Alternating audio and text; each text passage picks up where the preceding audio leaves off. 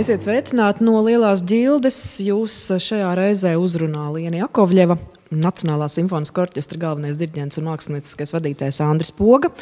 Un mūsu trīniekā šoreiz ir doktore Ilza Aizsilniece, Latvijas ārstu biedrības prezidenta un arī orķestra fonda līdzdibinātāja. Un mēs satiekamies mūsu raida ierakstā, ja podkāstā, kuram nu jau līdzās var likt 16. cipariņu. Bet katra reize mums ir atšķirīga, jo katru reizi viesis nāk ar savu tēmu, ar savu lomu un ar savu sarunas ievirzi.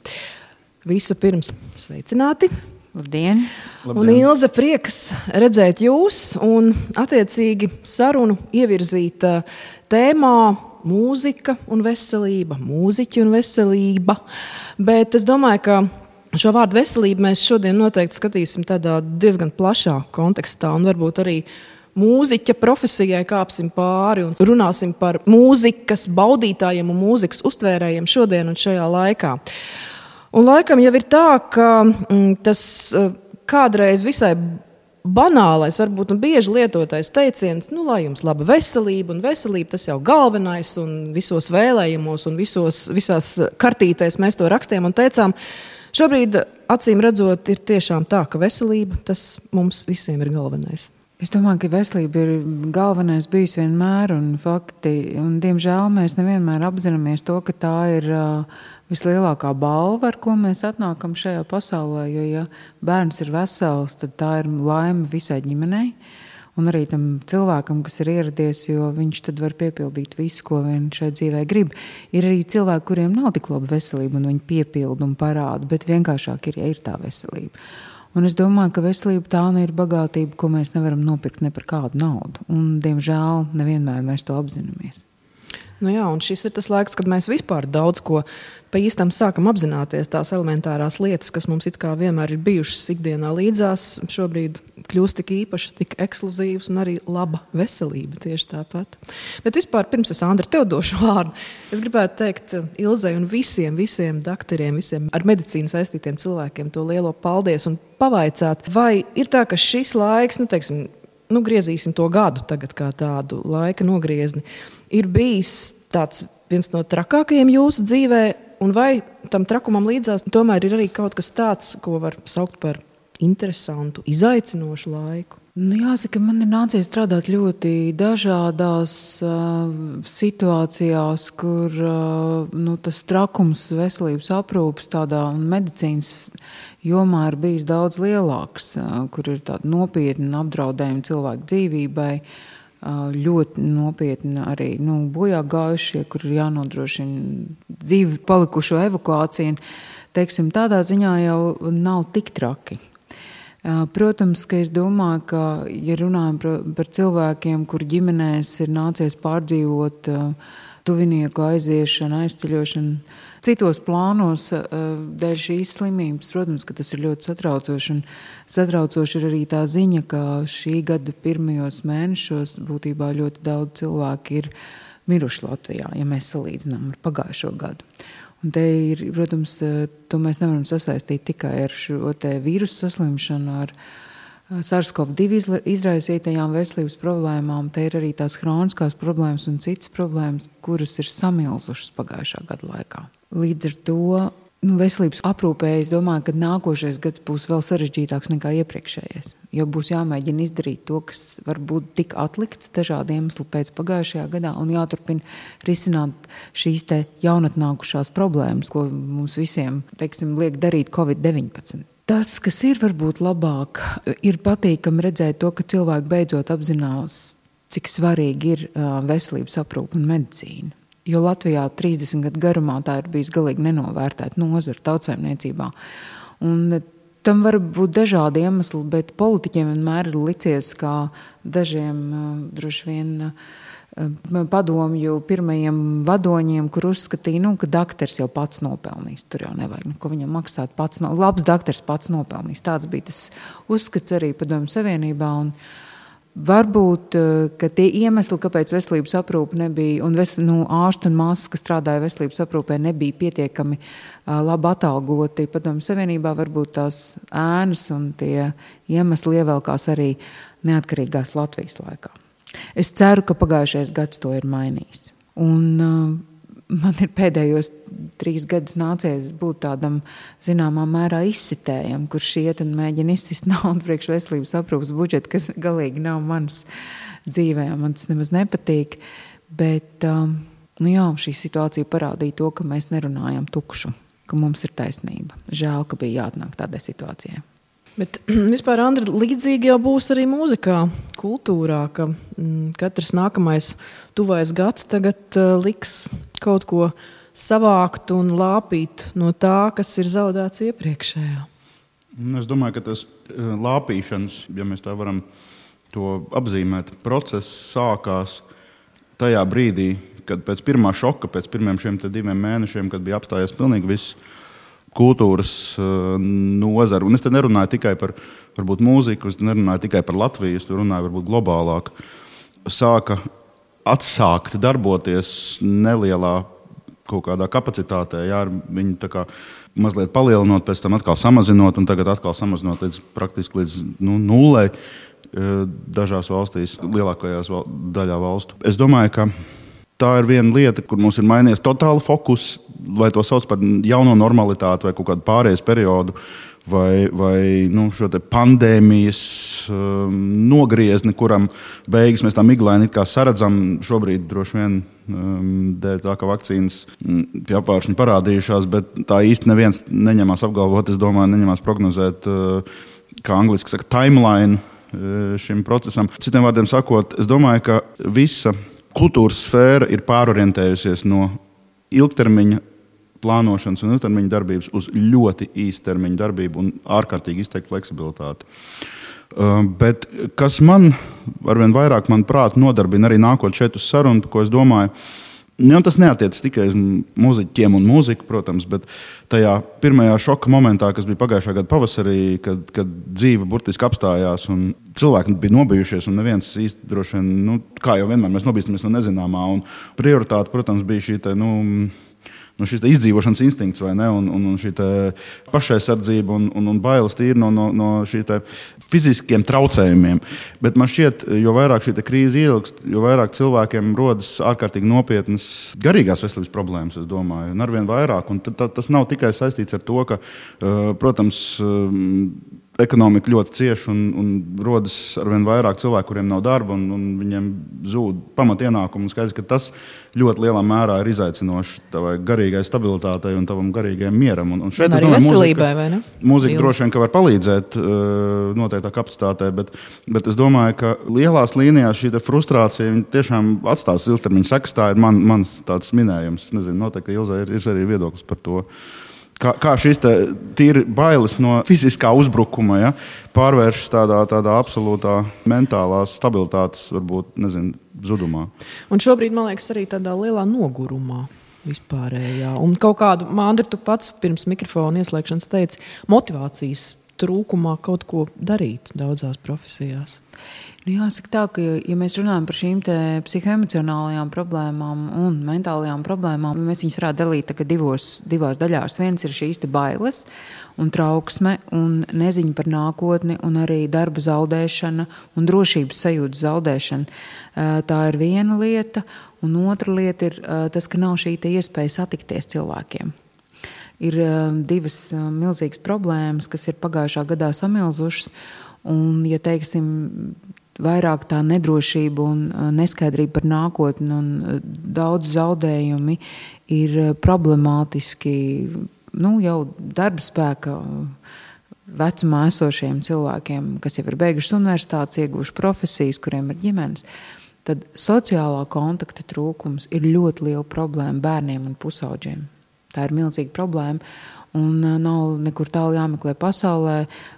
Latvijā ir pašreiz ļoti daudz bērnu ar mentālām problēmām, kuri ārstējas psihoemocionāli, kur ārstējas bērnu klīniskajā universitātes slimnīcā. Ļoti daudz vecāki vēršas pie ārstiem un psihologiem, psihoterapeitu palīdzību meklē, un tā ir milzīga problēma. Un vēl ir traka lieta, ka pasaulē ir pieaudzis pašnāvību skaits pagājušā gadā, kad cilvēki vienkārši neredz izēju. Arī Latvijā? Eh, es Latvijas datus par pagājušo gadu nezinu, bet mēs vispār esam slaveni ar to, ka mums ir daudz pašnāvības skaitu gadā. Tiešām daudz. īpaši vīriešu vidū. Un, nu, cik tā preliminārie dati ir, tad jā, tā ir diemžēl. Cilvēki neredz izēju šajā situācijā un neredz tādu īstu atbalstu un izpratni par viņu situāciju. Tas, ka salauztu roku vai iesnas nevar izārstēt mūzika, vai nu vismaz palīdzēt kaut kādā veidā. Es nepiekrītu. Op opozīcija jau. Man ir opozīcija, tā nav. Pētījumi rāda, ka mūzika iedarbojas uz cilvēku gan fizisko ķermeni, gan var, var viņu izmantot gan kā fiziskai ārstēšanai, gan arī emocionālam un nu, tādu psiholoģisko problēmu risināšanā. Un tas interesantākais, viens no pētījumiem, kas, manuprāt, ir veikts 16. gadā, parāda to, ka mūzika maina cilvēkam sāpju uztveri. Piemēram, ja cilvēkam lauzt roku, viņam sāp, tad, ja viņš klausās mūziku, viņam sāp mazāk un dzīst labāk. Tāds ir pētījums. Tā ir tāda ārkārtīgi optimistiska ziņa īstenībā, jo skaidrs, ka ir vesels no virziens un zinātnē, mūzikas terapija vai ne. Eh, un, un tas ir eh, jau pētīts, man liekas, visos līmeņos. Eh, gan kas attiecas uz, uz ne tikai cilvēkiem, bet arī uz dzīvniekiem. Attiecīgi atskaņojot Mocarta mūziku. Tas govs dod pienu. Nu, jā, jā, nu, jā. es domāju, ka reizēm varbūt tie paziņojumi ir kādreiz tādi jau uz tādu, nu, kā lai saka, populāri zinātniskas, tādas fantastiskas robežas, bet, bet es absolūti respektēju. Es domāju, ka tā ir nopietna joma, nopietna zinātne, kur, kur strādā cilvēki, kas gadiem to ir pētījuši un noteikti balstās zinātniskiem pamatiem. Uh, bet um, viena tēma, ko es gribētu ierosināt, un uh, es zinu, Ilzijā, tu neesi epidemiologs, un droši vien, ka ir epidemiologi un infektologi, kas ir mm, arī, protams, kā, kā jau savus jomas speciālisti, ļoti analizējuši datus un, un, un, un iedziļinājušies dažne dažādos pētījumos. Bet arvien vairāk starptautiskajā telpā un sevišķi tajās zemēs, kur, kā politiķi saka, uh, kultūra ir ārkārtīgi relevanta pret sistēmu, sistēma relevanta. Domāju, laikam, kā viena no pirmajām tā ir Vācija bet arī, protams, citas lielās, galvenokārt Eiropas valstis. Arvien vairāk tiek uzsvērts, ka dažna, dažādos pētījumos kultūras vietas, kā izstāžu nami vai, vai koncerta zāles vai, vai, vai, vai citas um, kultūras. Es apzināti šobrīd operu mazliet nolieku malā, bet tādas um, vietas, kur ir iespējama epidemioloģiski droša gan dalībnieku, gan apmeklētāju plūsmu kontrolēšana patiesībā ir vismazākajā riska zonā, kas attiecas uz inficēšanās uh, apdraudējumu. Pilnīgi piekrīt. Jo parasti cilvēki, kas dodas uz kultūras um, notikumiem, apmeklē šādas iestādes, viņi tomēr ir domājoši, viņi arī izvērtē. Un, uh, tas ir saistīts arī ar zināmu izglītības līmeni un, un apzinātību. Apzinātību un esību sabiedrībā ar to, ka tu saproti, ka tu negribi apdraudēt citus. Es gribētu teikt vēl vienu lietu, kas man ir ļoti populāra un ko es esmu jau popularizējis no pagājušā gada marta beigām par sabiedriskās telpas gaisa drošību. Ja to, kāds ir gaiss sabiedriskajās telpās. Mēs nekad nepadomājam par to, ka mēs elpojam, tāpēc mums tagad lūk, ir jānēsā maskas, lai mēs tik daudz neizdalītu to savu aerosolu kopējā telpā. Tā ir viena lieta. Bet ir um, šīs senās ēkas, kuras var vēdināt. Tās ir tas labākais, kas var būt mūsdienās faktiski. Bet lielākā problēma ir mūsdienu celtnes, kurām nav paredzēta logu atvēršana vai tāda dabīgā veidināšana, bet viss pastāv ventilācijas, caur ventilāciju, cirkulāciju, ventilācijas cirkulāciju. Un jautājums, cik bieži šo ventilāciju un šī cirkulācija tiek, teiksim, tīrīta. Mm. Tas ir viens un otrs, vai pastāv uh, filtri, kas uh, nodrošina zināmu antibakteriālu darbību šajā vidē. Uh, un te ir tik daudz izmantot, uh, var izmantot tā saucamos ultravioletās gaismas ionizējošos filtrus, uh, kas tagad ir kļuvuši ar vien populārāki pasaulē. Uh, Igauni pat ir izdomājuši, ka var nēsāt uz kakla tādu maziņu aparātiņu, kurš tev palīdz izsargāties no mikrobiem, kas ir ap tevis. Es domāju, ka ir jāsāk uh, dzīvot, bet mums ir jāapzinās, ka ir jābūt tīram gaisam. Un tas nenozīmē kaut kādas ķīmijas, um, tas nozīmē uh, dabīgu veidināšanu, un tas nozīmē ventilācijas sistēmu uzturēšanu, tīrīšanu un šo antibakteriālo filtru ievietošanu. Uh, Visstrakākais, es domāju, ir tad, ja ļoti daudz cilvēki nu, strādā mūsdienu biroja ēkās, uh, kur visi sēž vienopus un ļoti tuvu, un, diemžēl, nāk uz darbu arī slimi. Es domāju, tā tas bija ļoti populāri. Es domāju, ka- Nākt un lepoties, oh, cik es slikti jūtos, kāds man Es domāju, ka to neviens, kā jau Ilza sākumā teica, cilvēki nepievērs tam nu, īsti tādu lielu vērību. Nu, labi, tev ir temperatūra, varbūt tev ir gripa, varbūt ir kāda cita slimība, kas var būt potenciāli bīstama citiem, bet uh, cilvēki iedzer kaut kādu drudzi mazinošu līdzekli un vienkārši nāk un strādā. Un, un, un, un kādreiz es domāju, tam neviens tiešām nepievērs uzmanību, uh, atskaitot varbūt Āzijas valstīs un sevišķi Japānā. Un Japānā viņiem šī masku lietošanas kultūra visu gadsimtu garumā bijusi, bijusi vairāk vai mazāk izplatīta. Un tas arī izskaidro to, kāpēc tik ļoti daudz miljonu saspiestā zemē, kur cilvēki ir ārkārtīgi mm, nu, lielā blīvumā dzīvo, uh, tomēr šī inficēšanās ir nu, salīdzinoši zema. Jā, bet es gribēju pieskarties jautājumam, mūziķu profesija un bīstamība tieši dziedāt, tieši spēlēt. Diezgan bīstami pie mums tika uzskatīta dziedāšana, kora dziedāšana. Konkrēts nots bija pat norādīts. Jā, nu tas bija sākumā, bet, Tas absurds bet no otras puses, nu, saprašanā. radiokora piemērs, kur tiešām ļoti daudz izslimojušie, varbūt kaut ko arī pasaka, ka dziedāšana varbūt ā, tuvu stāvēšana un to siekalu lidošana ir diezgan bīstama. Tad es nesen dzirdēju, ka, piemēram, flautas ir daudz, daudz uh, infekciju flautisti spēlējoši infekciozāki nekā, piemēram, trompetisti. Nu, es braucu rādio un tādu ziņu izdzirdēju. Ilzi ir kaut kādas pārdomas par šo. Tas ir skaidrs, skaidrs, ka tas ir atkarīgs no tehnikas un cik daudz spēlējot kaut kādu noteiktu instrumentu, nonāk šis te aerosols, cilvēka aerosols gaisā. Nu, jā, jo, principā, violi jau var spēlēt arī ar masku. Tieši to tā, bet tā, tāda dara. praksa arī ir Jā. ļoti daudzās valstīs, ka īpaši mēģinājumos, varbūt mazāk šajos te straumētos koncertos, jo, jo muzeķi ar maskām, protams, varbūt ne visi ir ļoti priecīgi, kā viņi izskatās mm. vizuāli. Ja nav tāds absolūti strikts regulējums, tad, protams, muzeķi izvēlas Nu, jā, bet bez tu maskām. vari priecāties vai nepriecāties, bet dziedāt un Bet spēlēt attiec, instrumentus. bet kas attiecas uz pušiem instrumentiem, tur jau bija pētījumi patiesībā pandēmijas pirmajā fāzē. Jau aprīlī, maijā bija vairāk pētījumu, tā skaitā Vācijas Roberta Kocha eh, institūta organizēts pētījums, kur bija ļoti strikti eh, ar zinātniskiem, ļoti tādiem jūtīgiem sensoriem un zinātniskām metodēm izpētīt, cik daudz šie aerosoli izdalās no flautas, cik no fagota, cik no trompetes, no jebkuras no klarnetes. Mm. Un flautas bija atzītas par infekciozākām. Tāpēc man jāsaka, ka līdz šim brīdim tie Vācijas orķestri, kuros um, protokols teikt, atļauj strādāt un šī distancēšanās ir uz skatuves, tad flautists sēž pirmkārt tālāk viens no otra. Un, un starp flautām un stīgām ir daudz nu, tā, nopietnāki organiskā stikla paneļi vai norobežojumi nekā tas ir starp citiem pūtējiem un, un kolēģiem. Tas, tas viss ir balstīts zinātnē, un tas, es domāju, ka tas ir pamatot. Es domāju, ka tā ir lieta, ko nevar novērtēt pa zemu. Man, man šķiet, ka tas vienkārši jāņem vērā, ja mēs gribam droši darboties, bet tomēr darboties. Es domāju, darboties, bet vēl ir viena lieta, ka mm, man vienmēr liekas, ka, protams, ka visu var vadīt bailes šai dzīvē, bet otra pieeja tam pašam jautājumam ir, ko mēs varam darīt, lai mē, mūsu imunitāte ir stipra. Lai mēs esam stipri. Būtībā jau iedzimtajā imunitātē ir ļoti daudz mm, sacīt, mazu cīnītāju, kas var tikt galā ar vīrusiem, ne tikai ar šo mūsu dzīvi apturējušo vīrusu, bet arī ar citiem. Un uh, mēs kaut kā aizmirstam par šo aspektu. Ir sevi jāpasargā, bet kā es varu sevi pasargāt un kā es varu stiprināt savu imunitāti? Mēs par to kaut kā šī pēdējā gada laikā esam aizmirsuši runāt.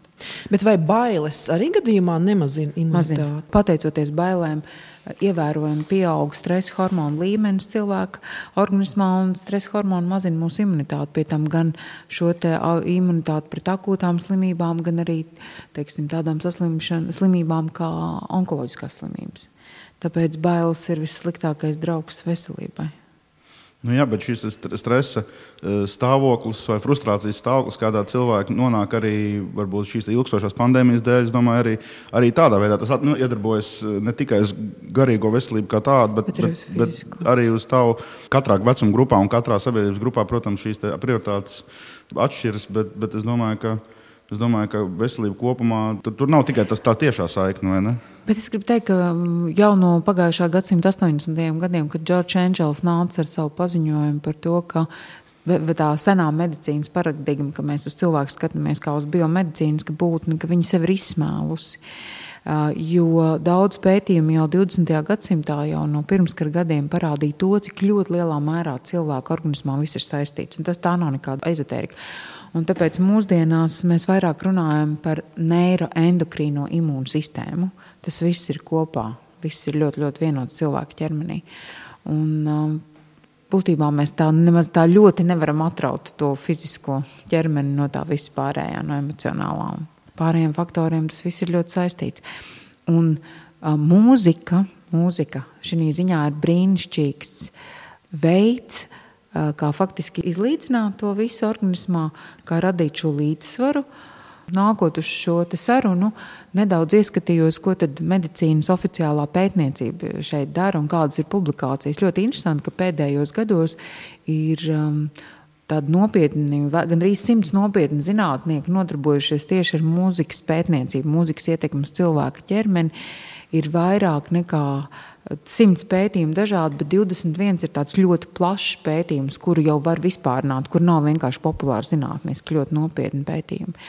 Piemēram, par to, ka bērni, ja viņi pat pusstundu nedēļā nodarbojas ar mūziku, viņu spēja mācīties, uh, uztvert, atcerēties, ievērojami pieaug.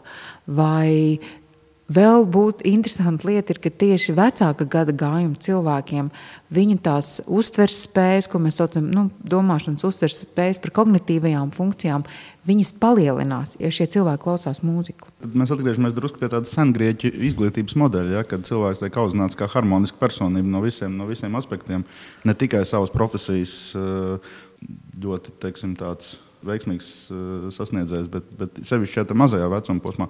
Bet uh, es atļaušos uzdot Ilze tev vienu varbūt tādu subjektīvu jautājumu. Kāda mūzika ir tā, kas tevi palīdz dienas beigās, pieņemsim, sakārtot, līdzsvarot?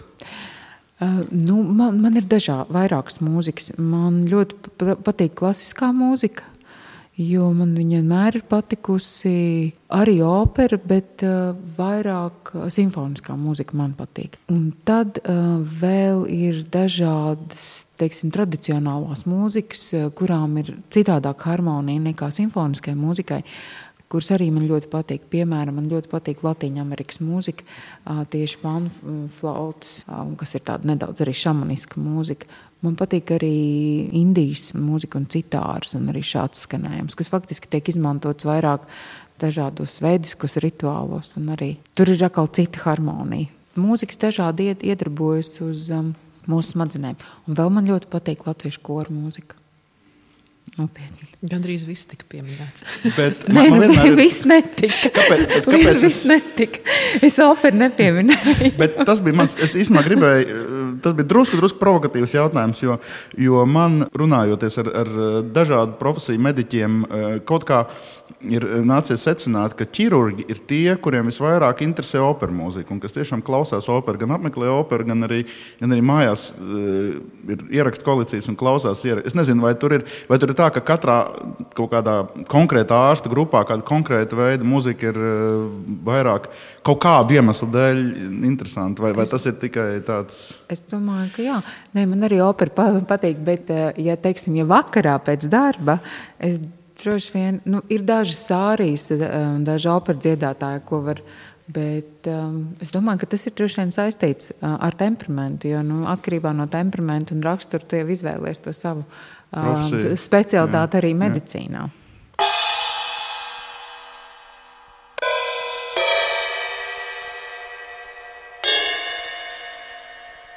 Ārsta Ilza Esilniece, diriģents Andris Poga, raida ierakstā, ja podkāstā, kurā mēs mēģinām sasaistīt veselību un mūziku.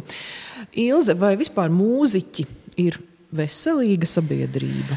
Mm. Mūziķi paši spēlējošie, dziedošie, jo tur nāk līdzi ļoti daudz, man liekas, dažādas profesionālas kaitas slimības, arodas slimības, kā to laikam pareizi sauc. Mūziķa profesija nav vienkārši, ja mēs runājam par veselību. Uh, piemēram, nu, tas ir nu, faktiski diezgan daudz darba ir jāpavada sēžot. Tā ir.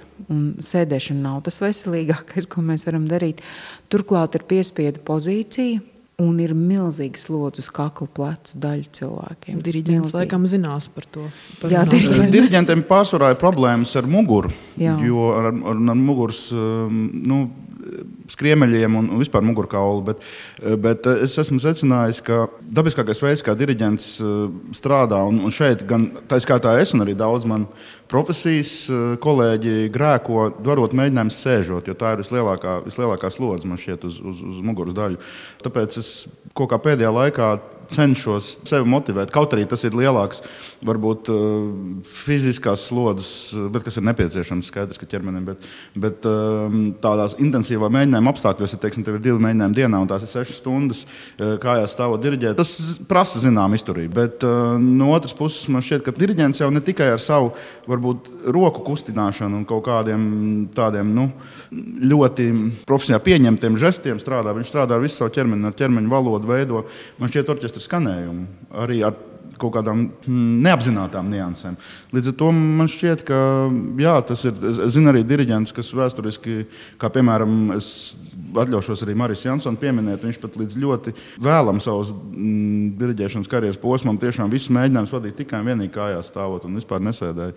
Bet es arī tikpat labi zinu diriģentus, kuriem ir bijušas neskaitāmas muguras operācijas jau nu, vecumā ap 60, 70 gadiem, un kas um, tā arī nav tā pilnībā atgūšies no tā, jo tas ir tas, ko ko es zinu, ko es varu teikt par diriģēšanu. Bet um, kā izbijis trompetists, uh, man ir pārdoma par to, kā pūšam instrumentiem. Pēc tam šīs te tehnikas ir dažādas, gaisa patēriņš ir dažāds, un arī gaisa spiediens ir dažāds uh, dažādiem pūšam instrumentiem.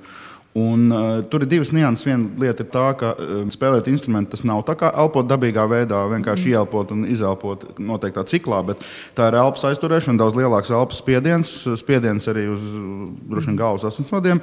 Tā tas ir viens aspekts, bet otrs aspekts ir sevišķi šie augšējie pūšami instrumenti, kā flauta vai pat pikolo flauta. Jo es domāju, ka ilgstoši spēlēt ārkārtīgi augstas frekvences skaņas, un sevišķi pikolo flautas skaņas. Es domāju, ka tas ir diezgan, diezgan uh, apdraudoši arī dzirdējums. Ne tikai tavai dzirdē, bet arī visiem, kas sēž orķestrī kolēģi apkārt šiem instrumentiem. Jā, es domāju, dzirdi tas ir viens no, ļoti būtisks aspekts. Dzirde un arī, nu, jā, un vēl arī citas saistaudu sistēmas, piemēram, ļoti daudz ir jāstrādā nu, ar pirkstiem, protams. Un tad var būt pārslodzi uz plaukstu locītavām, un ir tā saucamais karpālā kanāla sindroms kas ir vēl viena problēma. Un tad arī dēļ kakla mm, sasprindzinājuma un izmaiņām mugurkaulā, kakla daļā, kas ir no sēdēšanas un ilgstošas pozīcijas, ir jau tā roku tirpšana, Jā. kur, teiksim, kas ir milzīga problēma daudziem mūziķiem, arī die, diezgan jauniem. Un cilvēkiem. arī diriģentiem to es varu apliecināt. Jā. Un, un vēl viens būtisks aspekts, kas ir, es domāju, visiem mūziķiem, sevišķi tiem, kas spēlē orķestros kā operās, kas orķestris ir vāji apgaismojumā, sēž bedrē ilgs, ilgas stundas. Bet es domāju, visiem mūziķiem mums vienmēr bijis ar orķestra mūziķiem eh, diskusija, un ļoti pamatot diskusija, ka nepietiek gaismas, konkrētās vietās uz skatuves nepietiek gaismas. Un tas nenozīmē, ka tā gaisma ir mm, teiksim, pa maz, lai redzētu notis. Protams, ka viņa ir uh, pietiekama, bet, ja tev ir ilgstoši jāsasprindina redze uz ļoti dažādas kvalitātes nošu materiālu, bieži vien ar roku rakstīts notis, varbūt sīkā, sīkā drukā, un tad, ja šī gaisma nav pietiekama, uh, tad es domāju, ilgākā laika periodā izveidojas dažādas arī redzes sarežģījumi. Un tad jau ir nervu sistēma. Katrs koncerts, katra uzstāšanās taču prasa arī, nu, īpaši, ja tu esi solists, un, un kādu esmu, tavu atdevi. Un es esmu dzirdējis no, no vairākiem mūziķiem, kas tiešām spēlē vadošos orķestros, kā Berlīnas Filharmonija vai Amsterdamas koncertgabā vai Bavārijas rādio, kas ir tiešām prestižākie orķestri, bet arī tādi, kur no tevis prasa nu, absolūtu dzelžainu bezieru un kvalitāti, ka vadošie mūziķi, viņi tiešām regulāri, un viņi to atzīst, ikdienā lieto medikamentus, lai viņi varētu ar šo ārkārtīgi lielo stresu un ārkārtīgi lielo sasmedzinājumu tikt galā. Jā, bet es teiktu, varbūt labāk taisīt visiem elpošanas vingrinājumus pirms mēģinājumu. Tas droši vien tas ir ideālais scenārijs, bet ir jau cilvēki, kas droši vien kam ar to nepietiks. Un tajā pašā laikā es lasīju interviju ar Ingu Kalnu, kuras šajā dīkstāvas laikā uh, ļoti sajūta, nu, es, viņa, viņa to diezgan konkrēti formulē ar kaut kādām ķīmiskajām reakcijām, ko mākslinieks var gūt tikai un vienīgi esot uz skatuves, gūstot tos enerģijas apmaiņu. Ko nevar dabūt nekādā citā veidā. Un viņa teica, ka no tā trūkuma šis laiks top vēl jau smagāks. Nu, būtībā mākslinieks uz skatuves jau tad, kad eh, ir šie aplausi un šī liela atzinība, tas ir tas mirklis, kad izstrādājās pirmkārt prieka hormons, serotonīns, bet dopamīns. Un dopamīns jau nu, tāds, nu, tas ir tāds, ka tu tiešām jūt varens un, un tur lido. Un, Nu, tas droši vien balansē to, to negatīvo pusi, vai ne? Šeit, jā, tas ļoti balansē. Jā. Jo būtībā nu, tā dopamīna deva, ko kāds, ja viņš ir atzīts uz skatuves, saņem, To citi saņem lietojot dažas dārgas narkotikas, lai kaut kā sevi stimulētu. Bet būtībā tā jau ir tāda, nu, es domāju, ka skatuves māksla ir arī zināma atkarība. Jo tad, kad tu pirmo reizi sajūti to sajūsmu, un tev ir izdalījies tas dopamīns, tu gribi vēl, un tu gribi vēl. Un tas ir, tas ir nu, tā tas ir, un to mēs zinām par mākslu un par īpašu skatuves mākslu. Ir tā, Andri par Jā, to atkarību runājot, māja ar galvu. Tajā brīdī, kad atkal atgriežoties mm, laikā pirms gada, 20. gada marts, eh, līdz tam tu esi dzīvot ļoti intensīvos koncertēšanas apstākļos, eh, kļuvis atkarīgs, bet tādā varbūt mērā no šiem te no šīs uzstāšanās, no šīs iešanas uz skatuves, no visa šī procesa, ka tu, tu to pat nereflektē par to. Tu vienkārši dari nedēļu no nedēļas, visu laiku, un te, tev ir tas, tas ir tas, kas tev uztur, bet tas nav tā, ka tu par to domā un tu apzinājies. Bet tajā brīdī, tā, kad tas pārtrūks, tad varbūt pirmais periods, pirmās pāris nedēļas ir oh, tāda atslodze, nu, beidzot tas skrējiens ir mazliet piebremzējies, un tu vari druskuļi atgūt varbūt kaut kādu laiku, kaut kādu vietu, tīri ķermeņa kaut kādai relaksācijai un prāta relaksācijai. Bet tad pakāpeniski, pakāpeniski, protams, ka tev uh, atgriežas tāds, uh, tā, tāds nemieris tevī, jo, jo tas ir tas, kas veicina laikam šo te, jā, atkarību no skatuves, atkarību no, no nepieciešamības uh, satikties uz skatuves. Jo, jo tas pats, ko Ilze jau pieminēja par jauniešiem runājot un par bērniem runājot, šī socializēšanās funkcija, kas attiecas tieši uz orķestra muzicēšanu. Ja, jo viena lieta ir, ka, ja tu esi pianists, ja tu esi varbūt um, solists, ja, tad vai tu esi operas dziedātājs, tad, tad varbūt arī tas ir svarīgi, bet tas ir vairāk to fokusējies uz to sava. Sava konkrētā mm, priekšnesuma vai ne, virziena. Bet tad, ja tu esi orķestra mūziķis, vai tu esi diriģents, vai, vai, vai kamerā ansamblī tas darbojas, vai korī noteikti tas darbojas, tev ir nepieciešamība pēc šīs komandas koprezultātu sasniegšanas un pēc šīs socializēšanās. Un, protams, ka eh, tajā brīdī, kad, kad eh, bija šajos svaru kausos, jā, ir, ir nepieciešams ievērot visas epidemioloģiskās vadlīnijas un skaidrs, ka distancēšanās un, un tomēr mēs darbojamies, bet tomēr mēs ievērojam gan šīs plūsmas, kā mēs uznākam uz skatuves, kur mēs atrodamies, respektīvi, kad cilvēki kļūst ļoti piesardzīgi, tad es, es jūtu, ka pirmajā posmā cilvēkiem ir grūti šo pieņemt, pie tā ir ļoti grūti adaptēties, jo tas ir kaut kas pilnīgi neierasts. Tagad tā ir kļuvusi jau par nu, nosacītu normu, bet pirmajā posmā es tiešām jūtu, ka, ka arī, arī starp muzeķiem bija tāda, tāda it kā, nu, zināmā mērā pat saukt to par skepsi, ja, kāda, nu, kāda tagad tas darbosies. Tas nekad nav darbojies šādā veidā, kā tas var darboties. Ja, ja mēs tātad nesēžam tuvu viens otram blakus, un mums nav šo rokas spiedienu, mums nav, nu, mēs ne, neapspriežamies teikt, mazā lokā pēc koncerta vai ne divu stundu garumā, vai citreiz vairāk. Nu, socializēšanās, jā. jā. Bet tajā pašā laikā man liekas, ka tomēr sabiedrība ļoti ātri pie cilvēka vispār pierod pie tā, kā priekšā viņi nolikti.